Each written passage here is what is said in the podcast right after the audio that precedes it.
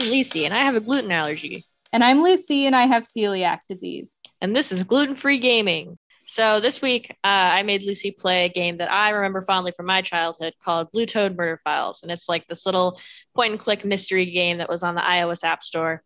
And I played it uh, when it came out in 2013. And I don't know if you know anything about the quality of Apple uh, App Store games in 2013, but it really wasn't very high, and it still isn't high today. If you ask me, it's probably only gotten worse.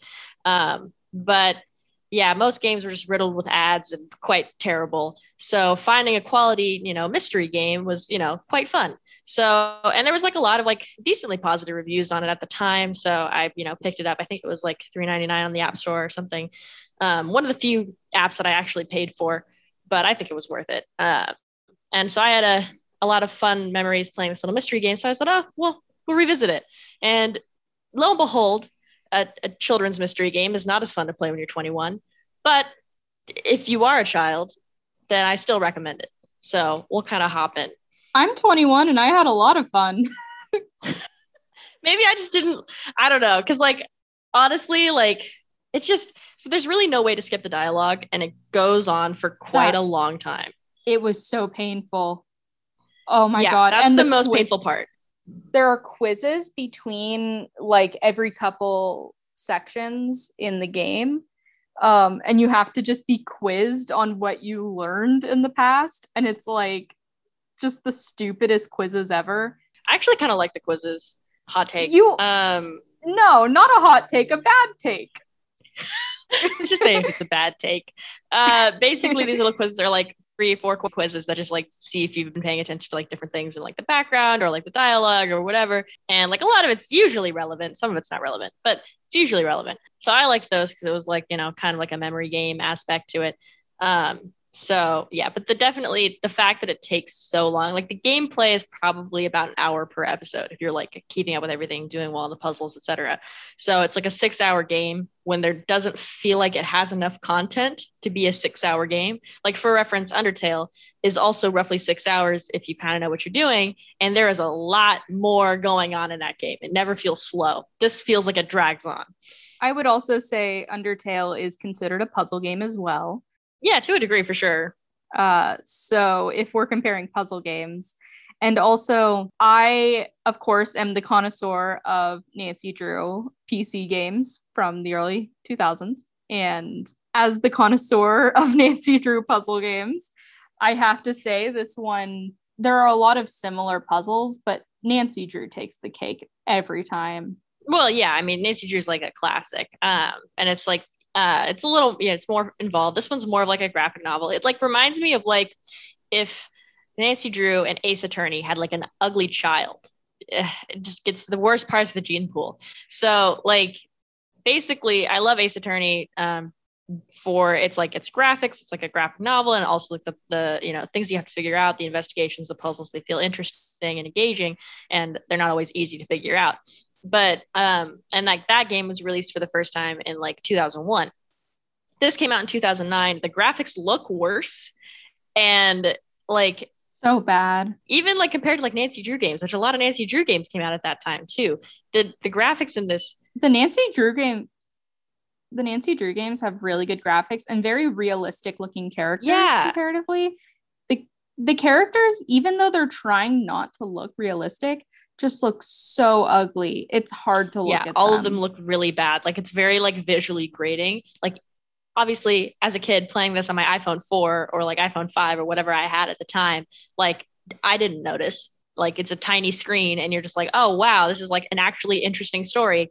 Um, but playing this on my full-sized like laptop monitor, I'm like as I have a monitor attached to my laptop, like it's just difficult to look at. Like I'm like this it's like how do I say this? It's like holding up like a magnifying glass to like or like a like a microscope to like a home goods carpet. It's just like it's there's not much to see. It's better viewed at from a distance and of less quality, and you just it's not a good experience.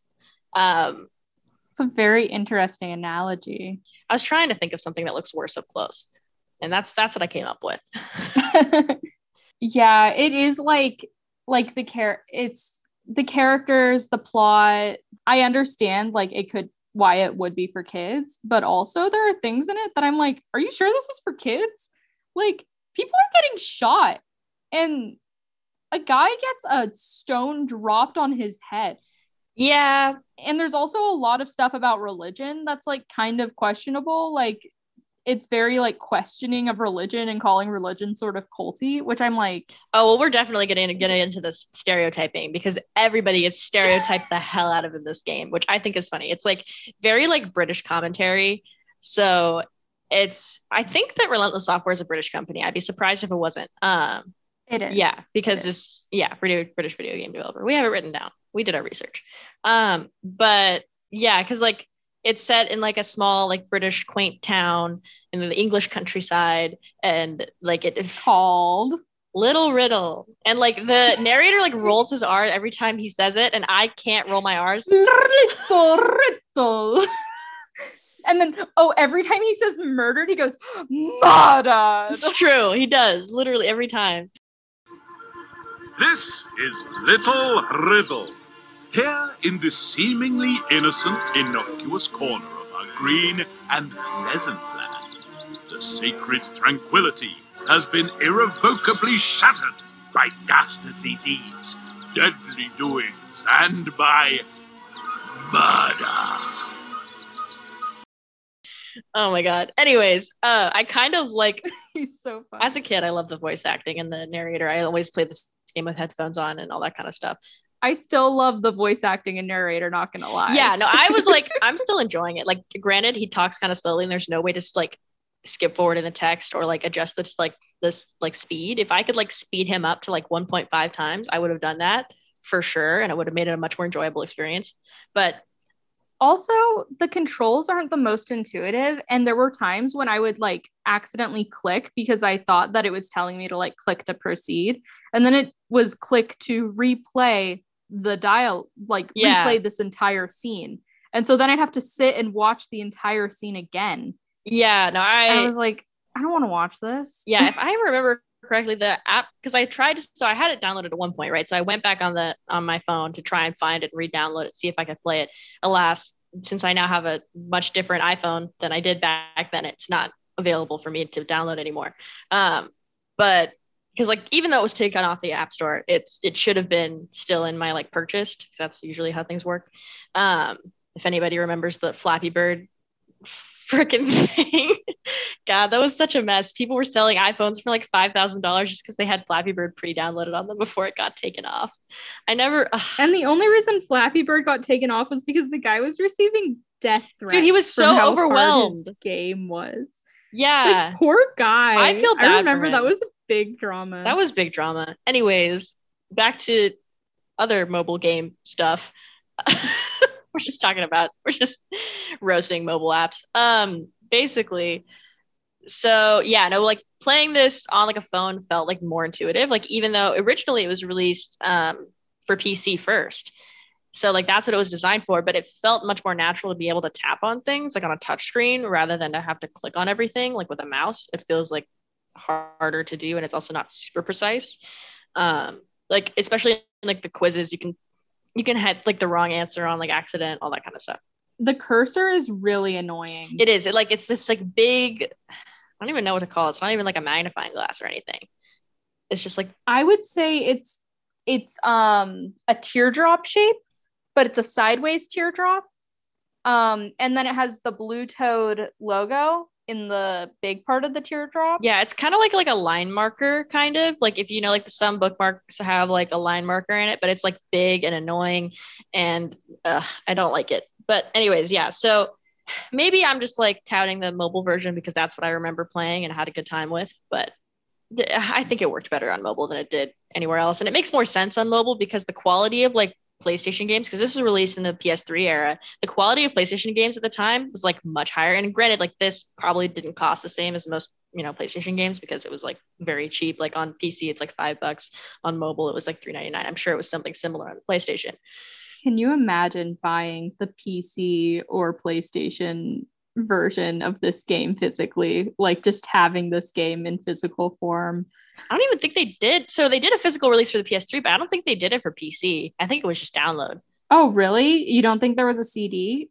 or a DVD or a I don't know what are they called when it's a I don't think so. I don't know. I feel like in, in 2009, in 2009, like that wasn't as common. Like DVDs weren't needed to install stuff. all of the Nancy Drew games until like 2012 were on uh discs, I believe. Hmm. Yeah, I guess you're right. And I like I had a lot of I had a lot of video uh like video game discs. I had one for Madeline in Paris and I had one for this is irrelevant. I don't I'm not going to talk about all the discs I had. we Um, can talk about that in the Nancy Drew episode. yeah. W- one of the many Nancy Drew episodes we will be doing. Yes, exactly. We'll have one each season for sure. There's more than enough Nancy Drew games to do that.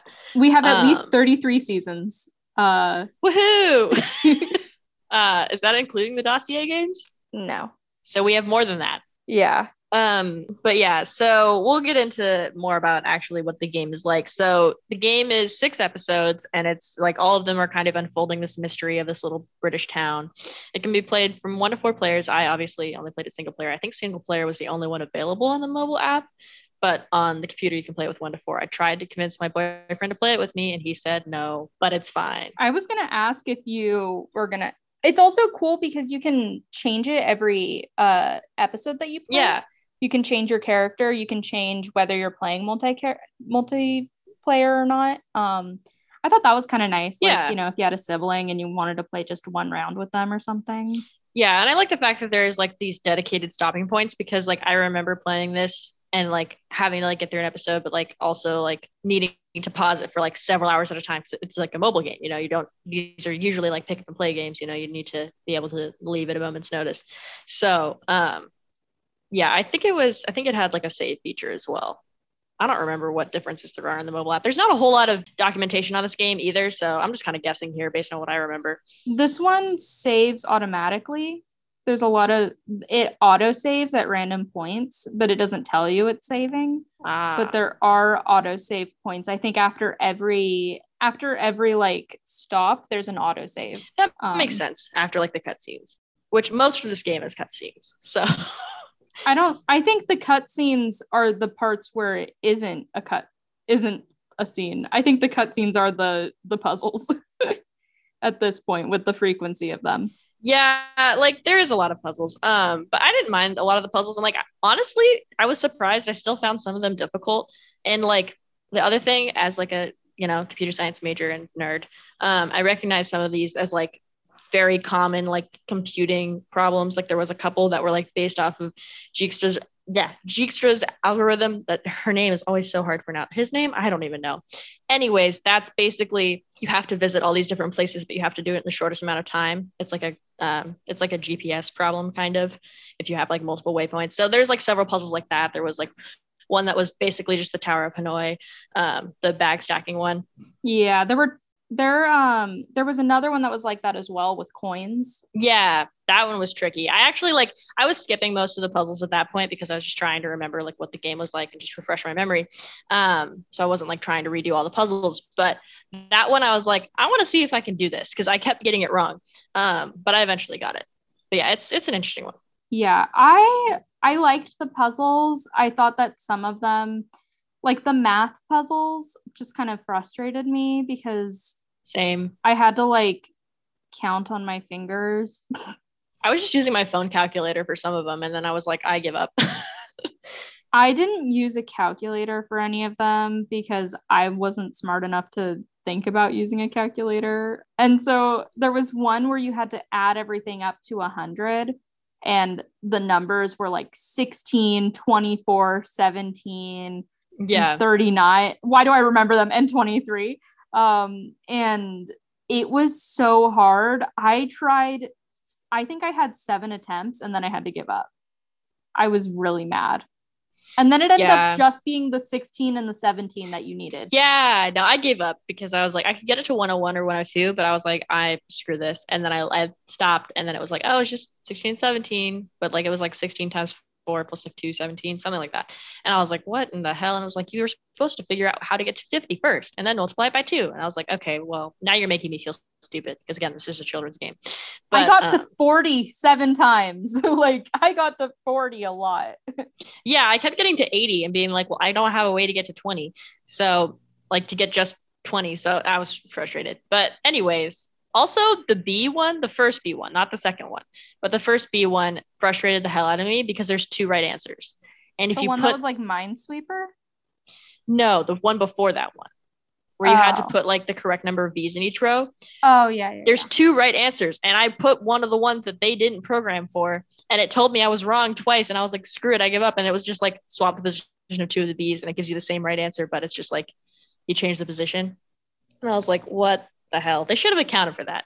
There was also one puzzle that made me kind of mad because it was a lateral thinking puzzle and it said think laterally, but I thought that meant like it wanted me to read it vertically, but it was the one where the constable wanted you to uh figure out oh, I gave up on that one too by crossing out one by crossing out two letters um yeah or only two letters and so I was trying to figure out which two letters made the most sense. And I was like, maybe it's a phonetic sounding uh, sentence or something.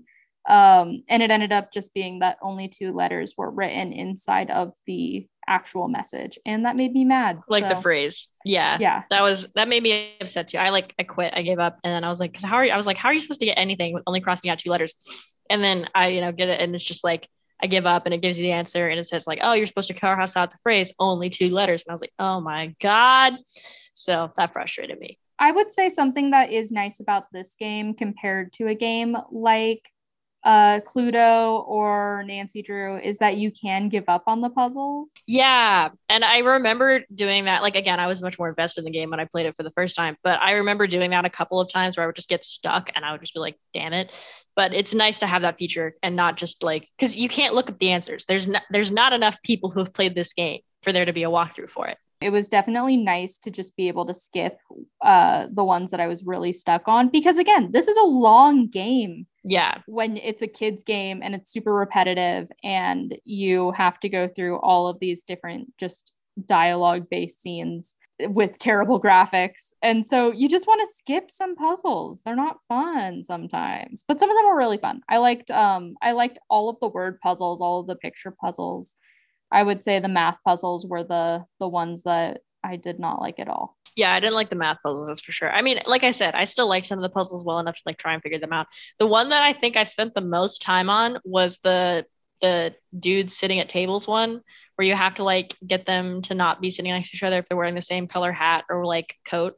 So that one was interesting. Okay, I gave up on that one, and the solution made me so mad because it was like you're a you're a dumbass for not being able to get this. Really?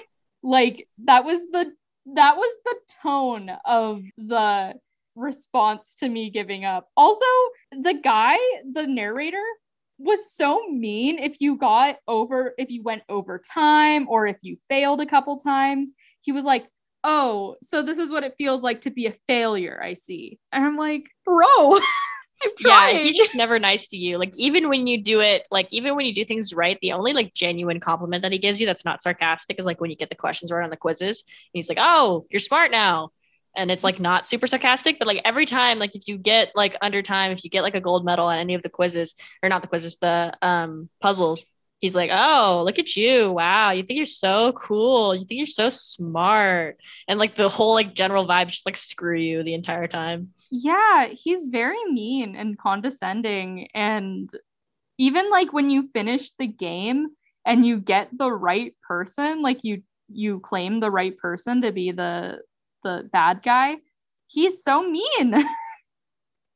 he's like, yeah, no, like, oh, look at you. You can figure out a simple puzzle meant for children. And I'm like, yeah. Me, when I played this when I was 13, I am a children. But yeah, no, that's, it's like, it's very like British humor, sarcasm, roasting people the whole bit. I liked that there there was like a good amount of like fourth wall breaks in the beginning, especially like when you're like um like dealing with like the hotel manager at this hotel that you're like have to stay at and he's like very like rude and not hospitable. Um So that's funny because like the narrator just like roasts him and then he pops in to like defend himself, um, which I thought was cute. Yeah, I um no one else really responds to the narrator besides the hotel manager, but the hotel manager has like I hate my wife syndrome. Yeah. So we don't support him. No, we don't support most of the characters in this game, to be fair, except for the librarian. I think the librarian is cool. I felt so bad for the librarian. She just wanted to be part of a big like murder mystery fantasy whatever. She just wanted to be a part of the books she loved and she died for it. she lit an entire building on fire just to be a part of it. And then and then she dies. She refers to her to the doctor who she's whom she's in love with. Um with whom she's in love. That is how it this Mhm. phrase is. there we go. Grammar. um with whom she's in love she refers to him as the heathcliff of healthcare or something like that which is a reference to wuthering heights like she calls him heathcliff which is just like yeah. okay Yeah. Anyways, also like I liked the librarian's character design the best. Mhm. She looked the most normal Yeah, she was like the I want to say easy on the eyes because it's just a cartoon character we're talking about, but like she was the easiest to look at, you know.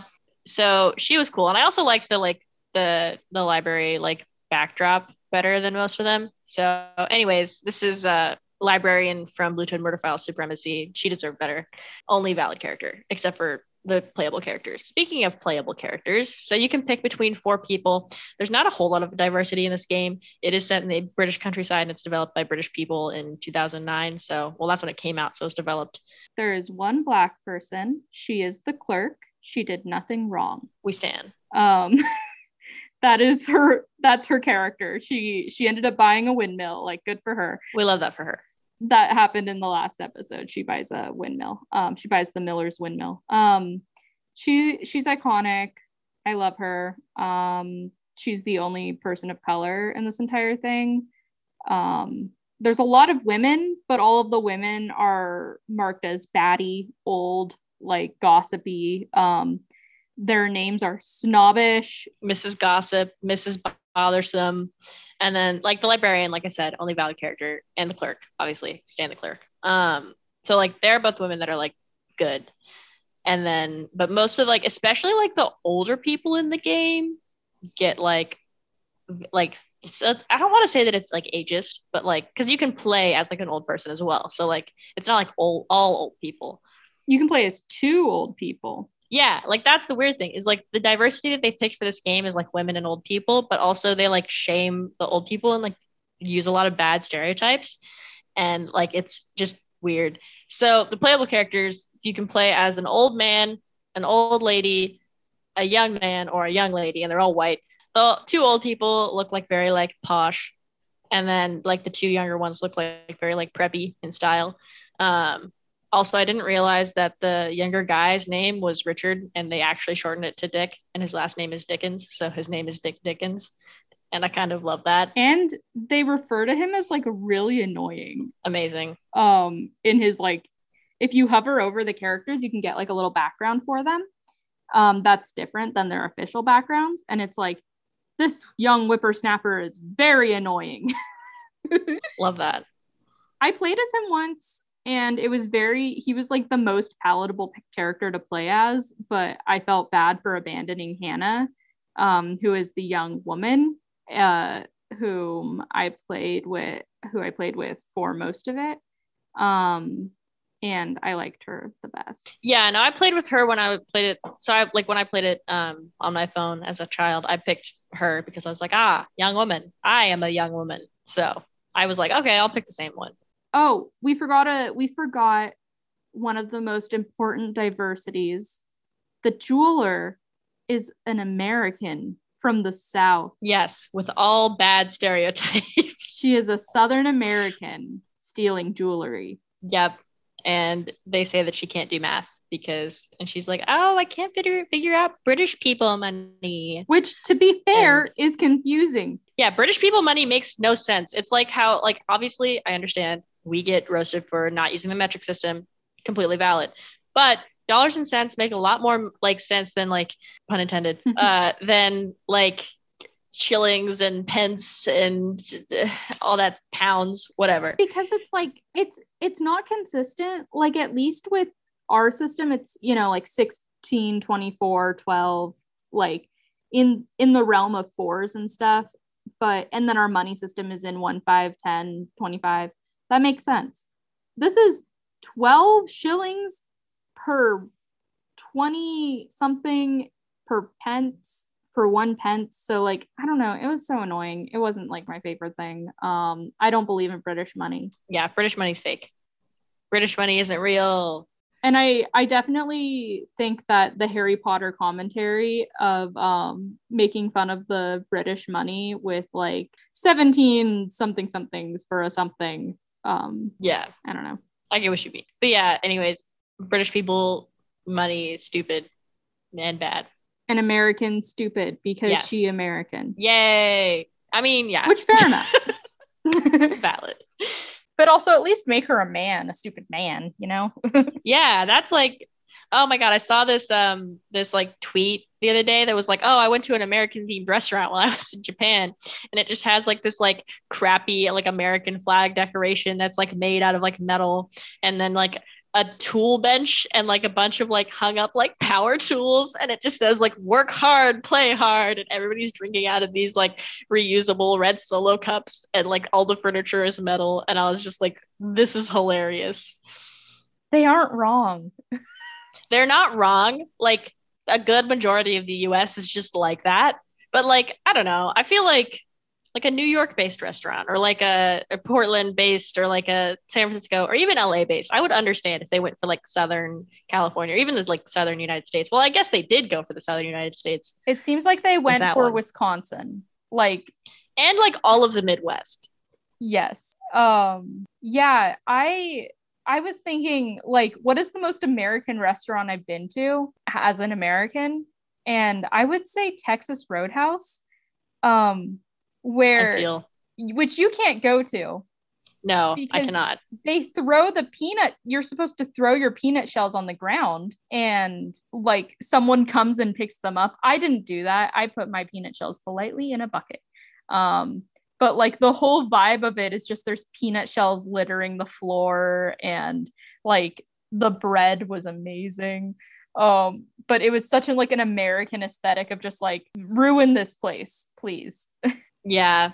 Yeah, that is like I feel like Black Bear Diner as well, like gives off high, like high key American vibes, or just like literally most diners, just like especially if they're like in a rural a denny's yeah, Denny's, like or like just a rural area, like privately owned diner. Like I feel like that gives off like there's like this tiny little like diner in the town of El Dorado, and it's just like which is different from El Dorado Hills. It is different. That's why I specified. But anyways, this tiny little like small town. The town of el dorado. It's that's what it's called and it's it's different from el dorado hills. None of you probably are understanding this reference but it's this tiny little town up like near placerville in northern california and um, there's this like tiny little diner that's like run by like family and it has like southern vibes even though it's in northern california but it just feels very american. Like i asked them if they had anything that was gluten free and they just kind of like looked confused so i just didn't order anything that i suspected might contain gluten. Yeah brittany and i went about so we were living in vancouver washington which is literally a bridge away from portland. And we went up to Battle Ground washington which is about a half hour north from vancouver. And we went to this small diner. It was exactly like same vibes like they don't know what dietary restrictions are and i ended up getting poisoned um yeah they said they had gluten-free bread it was definitely not gluten-free or it wasn't cooked gluten in a gluten-free environment obviously um the thing that I've been surprised by is how many people in the restaurant industry, and like it's not a lot, it's not like a large percentage, but it's enough to be like, okay, this is weird that it's happened like five times. That I've encountered people who just don't know what gluten is. It's weird. Or they have like this weird misconception that like gluten is vegan like or like gluten-free equals vegan. I haven't encountered that. well it you know like just like the same like i'm gluten-free. Oh you need like food that is vegan. And it's like no well food that's vegan can have gluten in it. Yeah, i need i just no gluten. Just give me meat please. Yeah. Yeah. No, like I don't understand like how you can get hired in the restaurant industry and not understand like especially as like a chef and just not understand what gluten is and like what it is in and like all that kind of stuff. Also, people just kind of refuse to learn. Depending on where you are, yeah. And like again, like for me, it's especially strange because like if I was going to places that I like kind of expected this from, like small town restaurants or like areas that are like very conservative where they're not like, you know, super up to date on like all that kind of stuff. I don't know why it is that like the small conservative areas just like don't believe in allergies, but like they don't. It's weird. But like I'm usually in places that are like metropolitan enough or like health conscious enough that they like should know about it. So when they don't, I'm just like doubly surprised. Yeah. Yeah. And obviously, I'm a little newer to the scene of eating restrictions. Um, I was diagnosed with celiac when I was 19. So um, a little over two years ago now. Um, so, but like obviously, I've been places with you before that, and you know, seen that situation, and it is really frustrating to tell people, "Hey, please just cook this separately for yeah. me." Just and there was one time when you got a you got a salad and it had peanuts in it and you told them to like read you off like no peanuts. Yeah, literally. I was at a Mexican place and like Mexican food is usually safe. It like doesn't have a lot of nuts in it. You know to look out for mole sauce. And if you don't have that, you're fine. Like usually they use corn tortillas if you ask. And like it's usually safe for like all my allergies. Like there's not a ton of like, you know, dairy and a lot of stuff. You just ask no cheese. And I get this like side salad that comes with like my order of tacos, and you know, I'm starting to eat it. And the peanuts weren't even on top. Like they were like well mixed in. So like I didn't see them until I was literally like biting down on a peanut and I was like, oh shit, spit it out, almost died. Didn't have to go to the emergency room though, just like not having a good time for like a couple hours after that because I didn't actually ingest it. But anyways, did you epinephrine yourself? No, because like here's the thing about EpiPens. This is an important PSA actually. glad you mentioned this. They're expensive. That and they don't solve the problem. They are simply just a, like an extension of time for you, basically. Like they just keep your heart beating for like 10 to 15 minutes. And depending on how old they are or like if they're recently like expired or whatever um, it'll shorten that time. So you might need like two shots. You can do two subsequent shots of epinephrine but it's not like in tv shows where like they give an epipen and they're totally fine. Like that's not how it works. It's like oh i can suddenly breathe again. No it's literally just keeping your blood flow going. It's not going to solve the fact that you're slowly asphyxiating. You still have to call 911 doesn't epinephrine just increase your heart rate? Is that what it does? It's basically like a shot of adrenaline, kind of, where what it does is it just keeps your heart beating. Um, it, I mean, it does kind of increase your heart rate, but just like by default. Um, but it just keeps your heart beating, um, and like kind of like accelerates your body's like fight or flight mode to just like keep you alive. Um, just keep blood flow basically, even when you would normally have already lost the ability to do that. Yeah, you've got to pop a Benadryl if you want to get swelling down. Benadryl, but also like typically to the point where you need an EpiPen, you should already be calling the police or not police, uh, calling an ambulance and to call the police to arrest whoever gave me a peanut. exactly. That's what you should be doing. Doesn't care if I die, as long as the police catch who's involved. If you if you declare an allergy and you get allergied, at that place after declaring that you are allergic to this thing, you can press charges. Yeah, and you can also sue. Um, we didn't feel like suing, but they obviously didn't charge us for the meal when I almost got deaded. But um, yeah, and you should obviously like, when you administer an EpiPen, you should already be calling an ambulance and uh, like don't expect them to like miraculously heal or anything like that. It's literally just like buying time. Yeah, I also think that like the expensiveness of an EpiPen makes it kind of like well, I can I can wait until my throat closes up. No, right? no, you should never hesitate to administer an EpiPen and or use one on yourself if you have the ability to do so. Um, and also, insurance is getting better. Like like about EpiPen prices, at least. Like with my most recent insurance plan, they were only fifteen dollars, which is like what? Really great because usually they were like 300 bucks. That's crazy. You should have stocked up. American healthcare generally sucks, but definitely ask if you, your insurance plan covers them. And like, because like the pharmacy wasn't even going to check if my insurance plan covered it. And I was like, hey, did you apply my insurance? And they were like, oh, okay, I'll do that. And it went from like 380 bucks to like 15 bucks. So hound your pharmacies, people. Okay, well, that was really cool. Uh, cool tangent there. Um, yeah, that was a great tangent. let's get back to the game we're supposed to be talking about. So we've covered the gluten free. Now let's cover the gaming. oh, that was cringy. Okay. At the end of each episode of Blue Toad Murder Files, you're supposed to pick who did the crime that you're investigating this, you know, whole thing. So I wanted to go through each of them and kind of see if we both got them right. So um, the first one is you go, you get to this little town, and like you're supposed to be getting a break. It's supposed to be a vacation for you from your like, you know, typical high stress detective job. And because you're like a private eye. And so you get there and you're talking to the mayor, and because it's a very small town, so you can talk to the mayor, and he's like, you know, talking to you, and then he gets shot. He just gets sniped um, right in front of you, and you're like, oh damn, I have a murder to investigate now. And so you're like kind of excited about it because you're a private eye. Um, and you go around. Oh, we should probably we should probably preface this is going to be a spoiler section, but I doubt anyone here wants to play Blue Toad Murder Files. Yeah, I heavily doubt unless you are like in middle school or early high school. I don't know. I mean, like Lucy said, I you can still play it. I even I still struggle with some of the puzzles, but I heavily doubt that you're gonna want to play the game. But if you do, it's five dollars on Steam and stop listening now and like skip ahead. But anyways, um, so yeah, spoiler alert. Um, Mayor gets murdered, and then you're investigating, and you have four suspects. So it's the Miller, the doctor, there's the train station guy, and then the jeweler. Um, are your four suspects for that one? I thought it was the doctor because the doctor's sus as hell. Later on, we find out that he is sus as hell, but for different reasons. Um, but actually, the Miller like lies about his appointment with the mayor, so it was actually the Miller. Did you get that one right? Yeah, I got Miller because uh I remember the clerk saying that he didn't have an appointment and just showed up randomly and I was like It is. Like the Miller was the obvious choice, but I was like, it's not that easy. It has to be the doctor, and it wasn't. I should have remembered that. This is a game for children. Yeah, but after the end of the first one, the Miller does get killed. That's important, but it doesn't get investigated till later. Okay, so the second episode is the manor being robbed.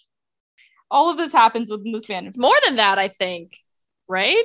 I thought it was more than three days. I I think night goes down maybe four times. I think you're there probably for five days. Less than a week.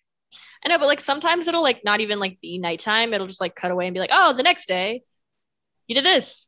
Oh, you're so right. I don't know. I feel like it's something like that, but um, like more days. But anyways, yeah. So the next one is the manor being robbed. Um, this like posh lady is like, oh my, my family heirlooms, and the inspector's like trying to suck up to her and like gets his ass handed to him, which is kind of fun to watch.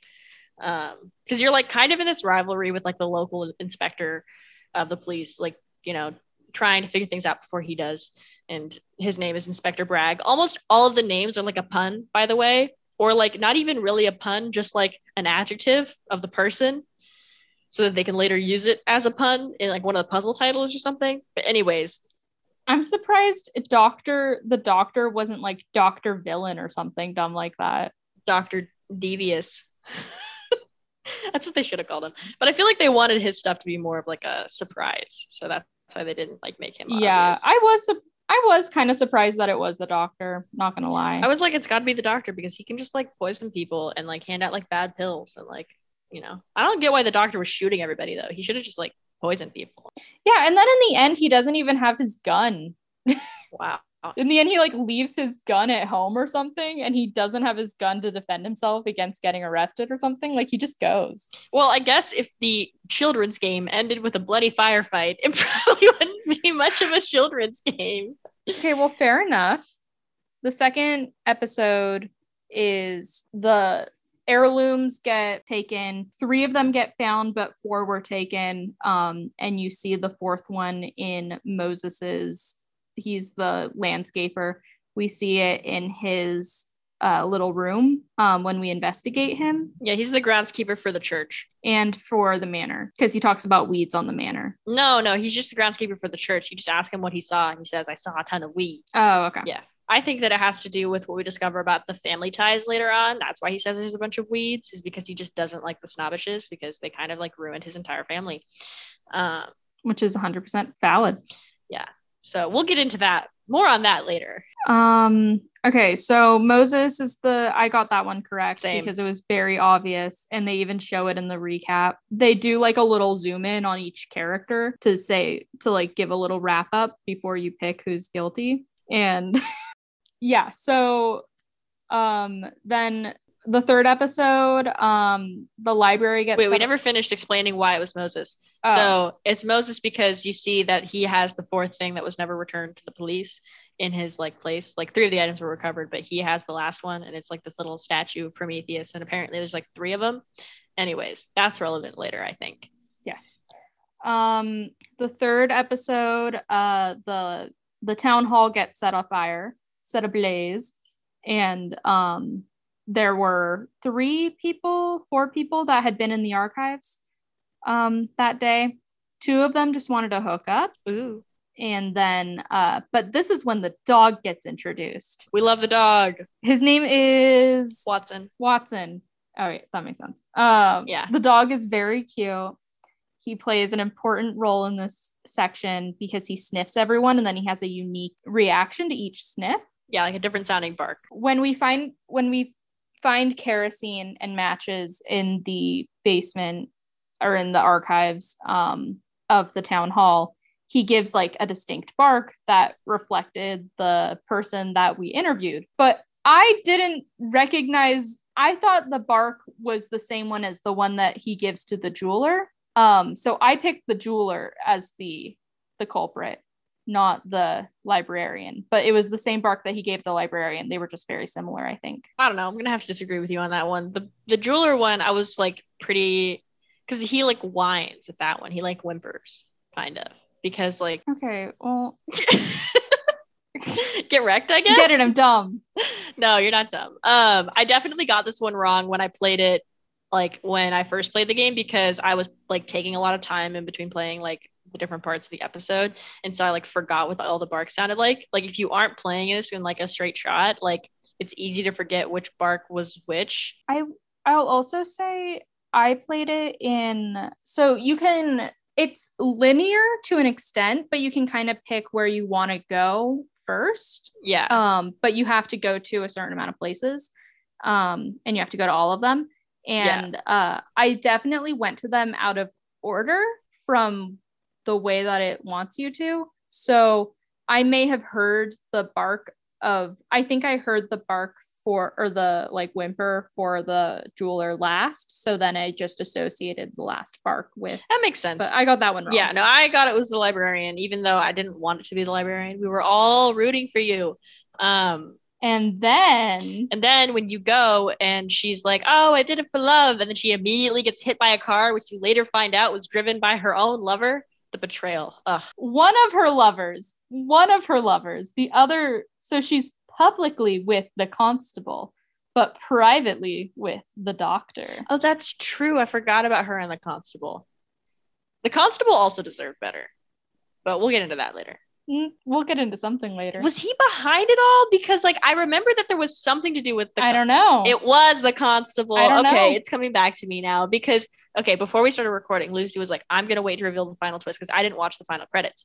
Um, and she was like, "I'm gonna wait to reveal the final twist until we start we start talking about like it on the episodes so that I can get your reaction."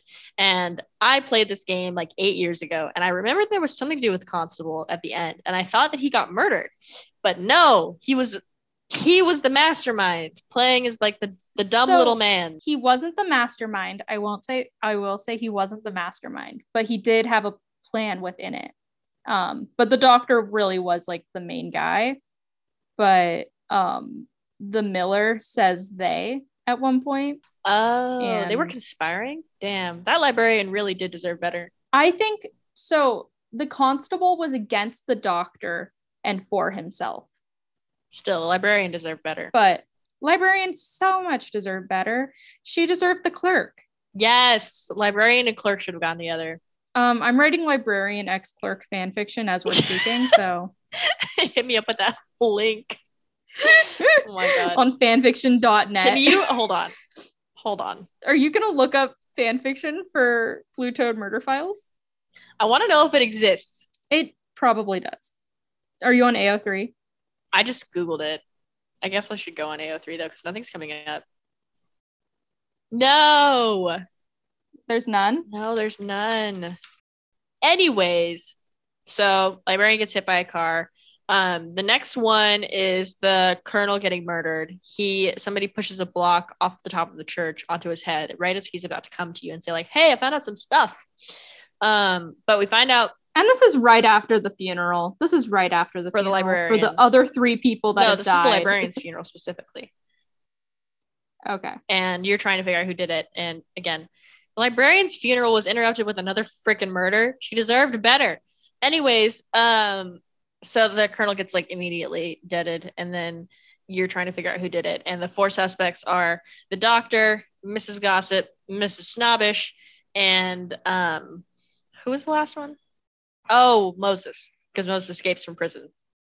No, Moses escapes from prison. No, it was it was the Oh yeah, he escapes from prison 5 minutes after the murder was committed. the thing So you, you can rule him out. You can rule Yes. out uh, Mrs. Gossip because she's senile. You can rule out uh, Lady Snobbish because she hurt her wrist. But I thought she hurt her wrist pushing the block to kill him. So I thought that she did it because the dude was trying to con her and also trying to blackmail her. The colonel wasn't really a colonel; he was a con man. So And I picked the doctor because he didn't have a good alibi. yeah, which winds up being the right call. It was the doctor. Uh, and then the next one, um, Is this the f- fifth Yeah. episode? So this one doesn't end with you picking someone, I believe. So basically, we find out that the motive is that um, the doctor is the illegitimate child of uh, the Snobbishes and Moses and the Miller. Like, there's a lot of I'm going to clarify this really quick because the, Moses did not have an affair with the Miller. Moses' wife had an affair with the Miller, who winds up being a relative of the Snobbishes.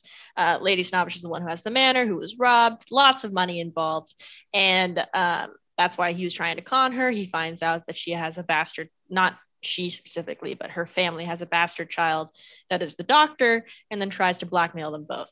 Yes. Thank you. Didn't really pay attention that much to the family tree. Um but It's okay. uh so the doctor wants the snobbish treasure because he feels entitled to it. And the snobbish treasure is one giant big old ruby.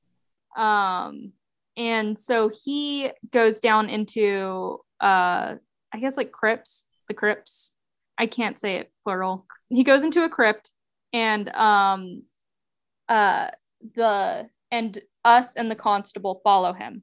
We try and get the ruby before he does. He gets the ruby and then he locks us in the crypt with the constable. And the constable is like, We're gonna die, we're gonna die. Cool.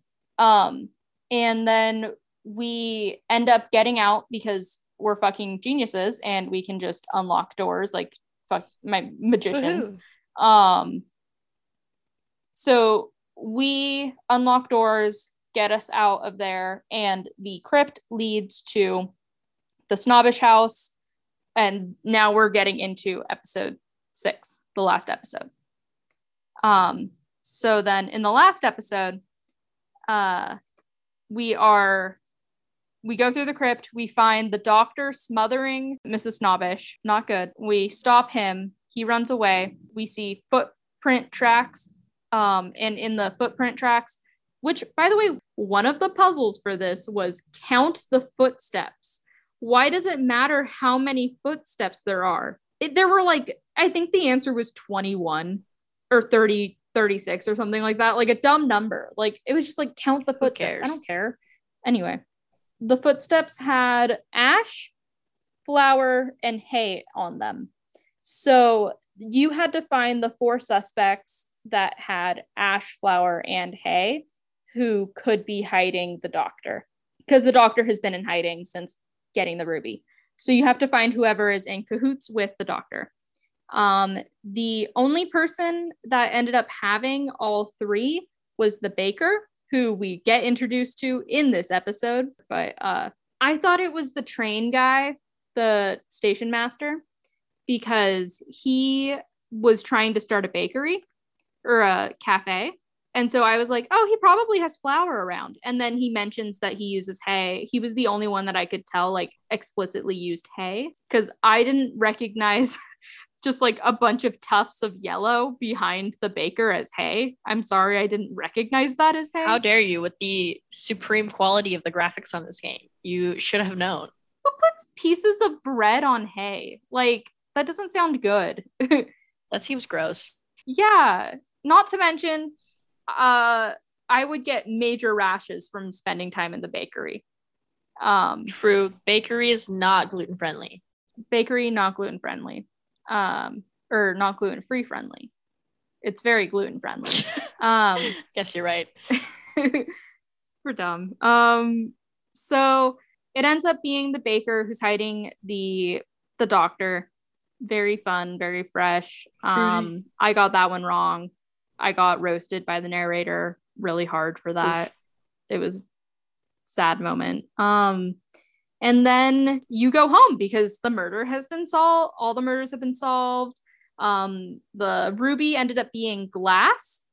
The inspector throws the ruby to the constable. The constable doesn't catch it and the ruby shatters. Rubies don't shatter so that means the ruby was glass. Um, and so then we go home with all of this concluded. Unless you finish the credits which i clicked out of and it just went straight to the end credit scene. I didn't have to watch the credits. Amazing. And it is determined that the constable, the guy who has been on our side this entire time, was the one who wanted the ruby.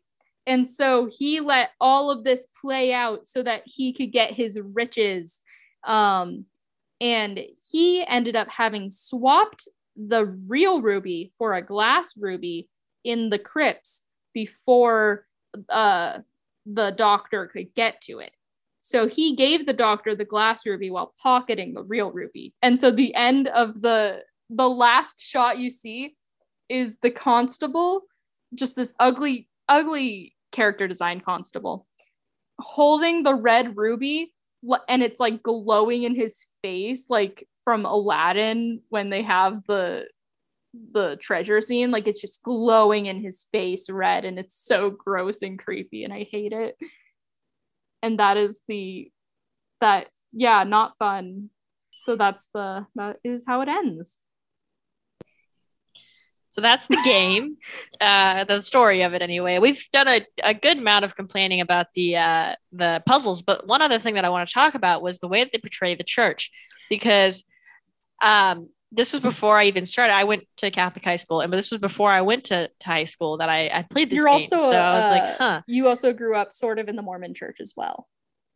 Yes, a little bit briefly, and then I had left that. So this by the, t- the time that I played this game was in between me when I was not in, involved in anything religious directly. So I remember complaining to my mom that the vicar, who is like you know you know the preacher at the church, took forever to talk in all of his scenes, and he had like this very like annoying like lilting voice. And she was like i mean yeah like if you go to like church that's kind of what they sound like. Um so like that part's not inaccurate. Um a lot of his stuff is just like drivel. And like depending on the mass that you go to yes sometimes you do get homilies that make no sense and you do get preachers that just drone on and on and on. He also seemed to not really believe what he was preaching um and kind of complained about the church patrons and how they're not giving enough money. Yeah, like I didn't like him at first because all the puzzles with him involve money because he's like counting the collections and like, you know, trying to like get money, which like again, like negative church stereotype. Not that it's always wrong, but it's not always right either. But um the only part that I actually liked was when the vicar breaks Moses out of prison. I was like, that's a Jesus move right there. We love that. That's a G. So yeah, I think that I didn't hate the vicar. I thought he was kind of like a hippie version of a Christian man. Um, he was like, yeah, he was like a hippie who went to go evangelize to poor people. Um, kind of, yeah. Like th- that was his vibe. Like really wanted money, but also just like super like kind of culty, kind of cult leadery. Um, very iconic man. Yeah, like I liked him more in this playthrough than I did when I originally played the game. When I originally played the game, I hated him. But um like this time I was like, wow, he's a he's a G for hiding a fugitive. Um, especially because Moses was like hella wronged. So like, you know, I also thought it was funny that the vicar breaks a guy named Moses out of prison, but um, I think it's funny that there was a guy named Moses in the first place. And they referenced that in one of the episodes. They're like, Moses, not in the biblical sense, but in our world. Yeah, yeah, the the gossipy lady says that. Um yeah. So, yeah, anyways, but I think that's the last stereotype that we wanted to talk about unless you have any other stereotypes. No other stereotypes. I really liked the narrator. I think that he did a great job. His name, I'm going to call his name out because he deserves it. His name was Tom Dusek. And he also voiced all the characters. He voiced all 22 characters, including the narrator and the dog. And the dog doesn't talk. He he did dog noises. you mean barking? Dog. Well, there was whimpering and yeah, it gruffling. I don't know, dog noises. Dog sounds. And he is the hero of this story if For we're sure. being honest. I I had a question. Are there other is there other Blue Toad stuff or is all the Blue Toad lore just from this one game? Literally just from this one game. So they planned out a sequel, but the developers, Relentless Software, went bankrupt before they could finish the sequel. So it never got released. It was planned for like 2016, 2015 release, but it just never got finished. So, I mean, kind of makes sense. The quality of the game isn't super high. We talked about that a lot at the beginning. It was really cheap and it kind of reflected that. So it wasn't really worth like the amount of time. Like again, for an iPhone app, like if I was strictly reviewing this as an iPhone app in 2013 still, I would say it's like, oh, it's great. Because again, the quality was very low. To get six hours of playtime out of an iPhone app and have it still be an interesting story, like totally worth it. And especially if you're like young, like I was like 13, enjoyable. I'm personally not a fan of the like computer generated style. Um Yeah, it's it's really bad. I I just never find it very attractive in video games or movies. Um especially it's like rat-tat-toeing that bootleg Oh my god, yes. It's kind Yeah, of it's like just- that it's- where it's just it's not literally just- well. Yeah, it just screams like low budget 3D animation. yeah and it, it just it i don't like it yeah that those are my thoughts on this i think that it was it was a fun game i'm glad i played it um i told you earlier it scratched an itch for the nancy drew puzzle games of yore. And i do love puzzle games as i've said earlier in this show. Um again does not beat goose game does not beat breath of the wild does not beat nancy drew does not beat any of the other puzzle games i've played. Um, but it is something that if you're really bored one day, have six hours to spare, and can tolerate really bad graphics for really good voice acting. Yes. Uh, voice acting, amazing, incredible, outstanding, delicious, wonderful. yeah. but uh, if you can tolerate that, I think that this is a good game for you. Um, but play every other puzzle game before you do this one. Yeah, prop that's very accurate. Like again, so if I were to like rank this as like a PC game, I would give it like a 5 out of 10 because it's really not that great. There's so much better stuff you can play even for like the same price or even less than this price. Like I played like um I think it's Donut County is what it's called. I'm gonna look it up. Yeah, Donut County, which is like super fun. It's like it's not even as long as this game, but it's like it's just like more fun and it's like different graphics, but it's like cute graphics. So like it's better to look at. Um, there's just like a lot of other games you can get on Steam for like under five bucks that are well worth your time. So like as a PC game, again, if you're looking specifically for a mystery puzzle game and you've played everything else that there is to offer, if you've played all of the 30 something Nancy Drew games like Lucy, then yeah, sure, you pick this up if you're bored for an afternoon. You don't mind the length that it takes like to tell the storytelling. But as like a mobile app game, I would still probably give it like a seven out of 10 just because like the quality of mobile apps is so low that this is like actually like worth your while if you're if that's literally the only way you play games. I would give this considering its release on all platforms, knowing that I haven't played the PS3 version, I would probably give it like a six out of 10, which seems generous. But like like I said, um, like six out of 10 rubies. So like I said, like it would be a five out of 10 on PC just because again, if you're looking for this specifically, does the job. The graphics are a little bad, but pretty much everything else about the game, aside from the fact that you can't skip dialogue, is pretty good. Um, it's just that the graphics and the, the like the length that it takes to get through it, considering what how much content there actually is, takes a while. Um, so like those are the main two downsides. But if you're looking specifically for like a fun puzzle game that ha- has a good mystery and it's not like super obvious what everything is, um, and again, keeping in mind that it is pretty much a children's game, I would still give it a, a five out of 10 on PC and a seven out of 10 on mobile. So we'll call it a six out of 10 average. I gave Everspace a six out of 10.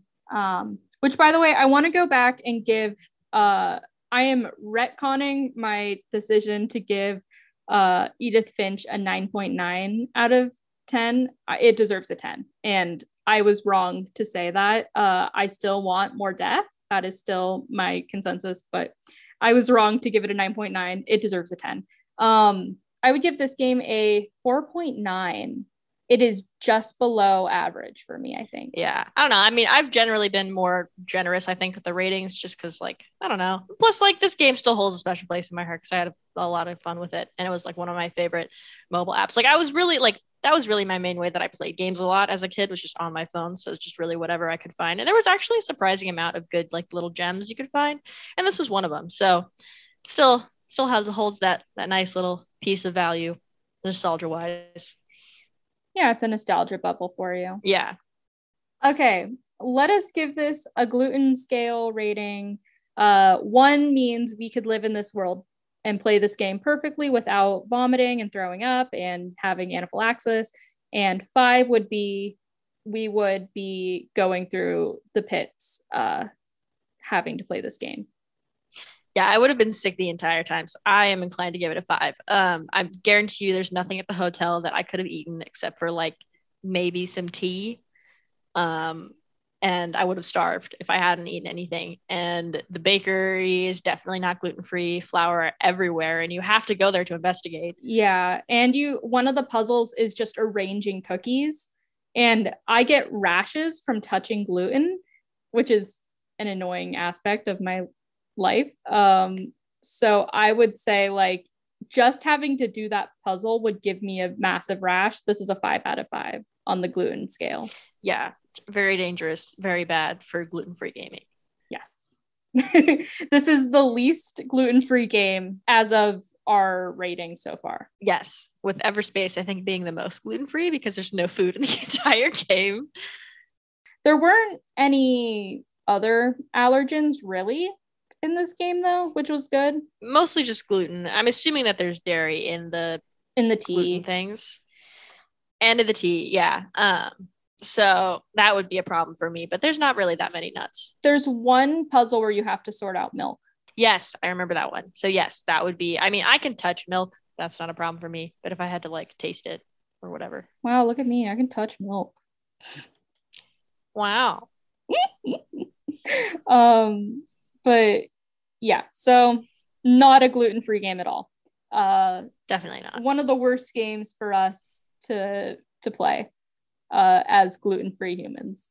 Um, yeah, for sure. What is an achievement you've unlocked recently? Um, so we're filming this like right after we did Everspace. So I don't really have anything new to talk about. um, achievement, I guess, could be that we are now filming the fourth episode of this podcast. So we're going to start releasing these soon.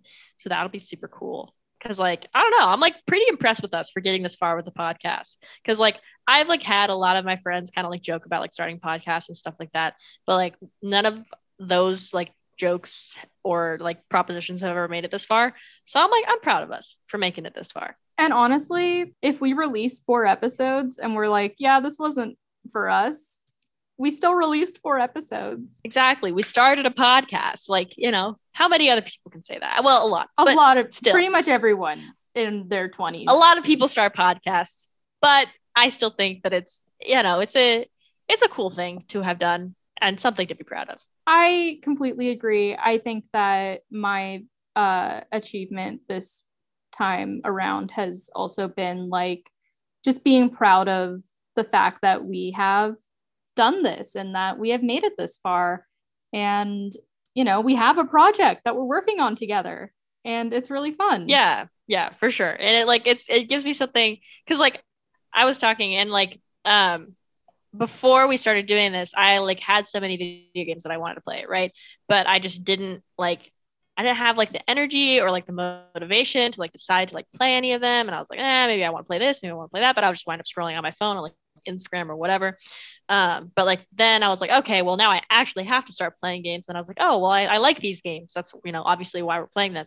Um, but yeah, and it was so it's it's it's been good. It's also helped me like get back get back into like the video games that I really like. So yeah, and I've been trying to get you to play Edith Finch for months. Um, you're gonna True. we're gonna be playing Nancy Drew. We're and it's also like a good way to get us to hang out with friends and play video games again because the last time that we played video games with friends was when we played Among Us. Um, and that was because I dragged everyone into playing Among Us for my birthday. it was fun. Among Us is fun. Like I know that it's like everybody's like, oh, Among Us is overhyped, whatever. And I'm like, dude, it's a fun little game. Like a lot of people have a lot of fun with it, and there's like a ton of replay value because it doesn't really get old. So like honestly, it's a great game.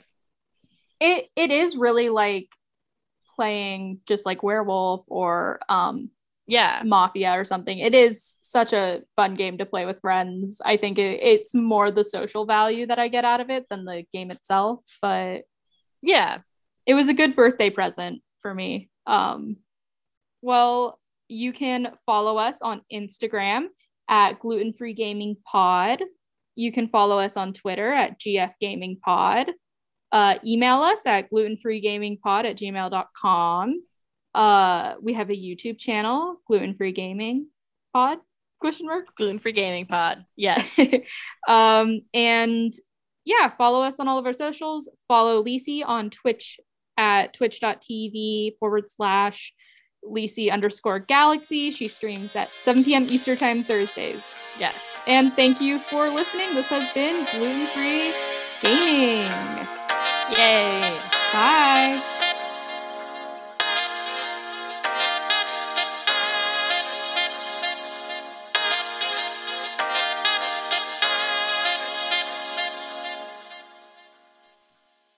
Later, skaters.